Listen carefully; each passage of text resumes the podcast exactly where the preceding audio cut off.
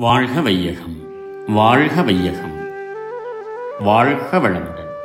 வேதாத்ரி மகரிஷியின் உலக சமாதானம். கவிதை எண்பத்தி நான்கு இதைவிட வேறு வழியில்லை. ஐயறிவு உடைய உயிரினங்கள் கூட அவை பெற்ற குட்டிகளை பாதுகாத்து வையமிசை வாழும்போது அறிவில் மிக்கோர் வளர்ப்பது தம் குழந்தைகளை தீதோ என்பீர்.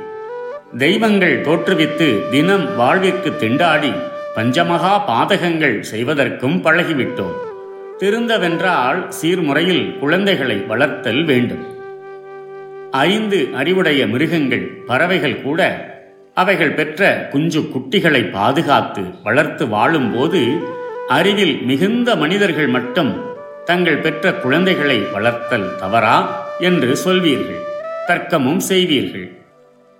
நம்மில் பலர் எண்ணிலடங்கா தெய்வங்களை தோற்றுவித்து கற்பனையால் துன்பங்களை பெருக்கிக் கொண்டு தினசரி வாழ்விற்கு வேண்டிய வசதிகள் கிடைக்காமல் கஷ்டப்பட்டு கொண்டு அவ்வாழ்க்கை வசதிகளை பெற வேண்டி புலன் உணர்வின் வழியே மயங்கி அறிவு குறுகி கொலை களவு விபச்சாரம் கள்ளுண்ணல் சூது என்ற துன்பமே மனித சமுதாயத்தில் பெருக்கும் முறை தவறான செயல்களை செய்ய பழகிக் கொண்டிருக்கிறார்கள். இத்தகைய பழக்க வழக்க மனோபாவங்களிலிருந்தும் அவைகளின் விளைவால் ஏற்படும் துன்பங்களிலிருந்தும் விடுதலை பெற வேண்டுமானால் குழந்தை வளர்ப்பு என்பதை சீரான முறையில் அமைக்க வேண்டும். மனித இனம் ஒன்றாக இருந்தும் பலவிதமான தெய்வ வழிபாடுகளால் கற்பனைக்கு உட்பட்டு வெவ்வேறு திசையில் ஞாபகத்தை பழகி கொண்டு ஒன்றை ஒன்றாக மாற்றி கருதும் மயக்க மனப்பான்மை வளர்ந்து அதன் விளைவாக மனிதனை மனிதனே வேறாக பகையாக கருதுவது வழக்கமாகிவிட்டது. இது போன்ற பல வேத உணர்ச்சிகளை வாழ்க்கை போட்டியாகி எவ்வளவு வசதிகள் இயற்கையாலும் செயற்கையாலும் பெருகி இருந்தும் வாழ்க்கையில் வறுமை வியாதி இவைகளால் துன்பம் அதிகரித்து வருகிறது. மனிதன் தன்னிலை அறியாத குறைபாட்டால் அறிவு சலனப்பட்டு பேதப்பட்டு காமம் முதலிய ஆறு தீய குணங்களாகி அதன் விளைவாக அதிகமான துன்பங்களை தரும் கொலை முதலிய ஐந்து பெரும் தவறான காரியங்களை செய்து வருகிறான். ஒருவருடன் ஒருவர் தொடர்பான சமுதாயத்தில் இந்த கேடுகள் அவர்கள் வளர்க்கும் மக்களையும் பின்பற்றி தொடர்ந்து பழக்கத்திலும் அறிவிலும் நிலைத்து செயலிலும் பெருகி வருகின்றன. இதனால்தான் மனிதன் தான் பெற்ற குழந்தைகளை அறிவு உடல் தத்துவம் அறிந்த அறிஞர்களின் திட்டப்படி சமூக பொறுப்பில் வளர்க்க வேண்டுமென்று வற்புறுத்துகிறேன். கூடி வாழும் முறையில் குழந்தைகளை பொதுவாக்கி வளர்க்க மிருகங்களுக்கு தெரியாது. ஆனால் மனிதன் இதனை சிறப்பாக செய்து முடிப்பான். இயற்கையின் வேக இயல்பறிந்து செயற்கையில் வாழ்க்கை முறையை சீர்திருத்தி வாழும் மனித குலத்தின் இறுதி லட்சியம் குழந்தை வளர்ப்பை. பொது செல்வமாக்குவதே ஆகும் சமூக பொறுப்பில் குழந்தைகளை வளர்க்கும் ஒரு சிறந்த முறையால்தான் எதிர்காலத்தில் மனித இனம் உய்ய முடியும் வாழ்க வளமுடன் May the whole world be blessed by the divine.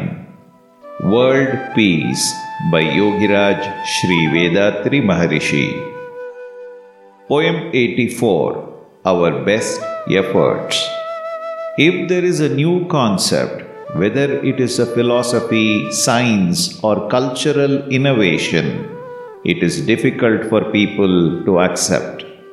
The majority of the people cannot even bother or care to think about it, hear about it, or see it. This is due to their conditioning of ego in certain concepts and actions. Their personalities are tightly bound with their own developed characters. They cannot open their minds to receive anything more. This will happen with regard to my suggestions also. Whenever new ideas come to print, initially it is only a philosophy. Philosophy is the formation of some concept when one surrendered to nature. Between nature and man, philosophy comes as intuition when the mind is fully expanded and free from all material attachments and bias. When such a philosophy is implemented, some practical experiences occur, even for a common man. At that juncture, the same philosophy becomes a science. When that science is implemented, the personality is developed accordingly. The applied science becomes one with the character of man. Then it becomes culture. So, in the stage of philosophy, a concept will be understood by one in a million. In the stage of science, one in a thousand will understand. When it reaches the stage of culture, 90% will understand. Similarly, my ideas now are in the stage of philosophy, so a majority of the people cannot understand or accept them. The concept of detachment from one's children is very, very new. It will take its own time to be understood, brought into science, and merge into our culture. It is my duty to write what I know as a thinker and a founder of a social and spiritual service organization.